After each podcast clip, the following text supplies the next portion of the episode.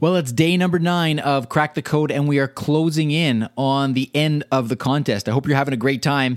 There's eight clues out there. If you've missed any, again, go to alexaincanada.ca slash crack the code and listen to the previous flash briefing so you can get yourself caught up because today is the second to last day.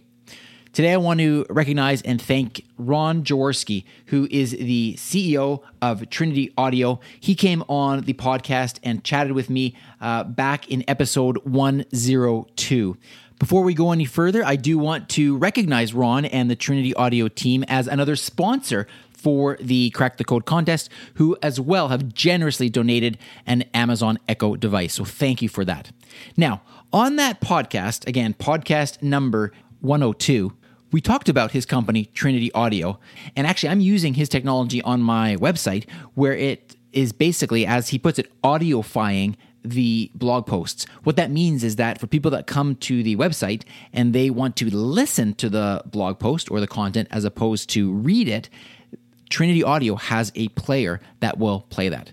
One of the things that I asked him about in that podcast interview was what sort of technology are they using to generate the voice of the audification. Is that a word? The audiofying of the blog post. And he explained to me specifically what that technology is, and it's quite common technology. If you know what that is that they use to generate that audio, that voice for the audiofication, I'm going to make that a word, audiofication of the blog post, then you're in luck you should probably go and have a chat with Crack the Code. All right? Nine clues are out there. Get ready for the 10th tomorrow.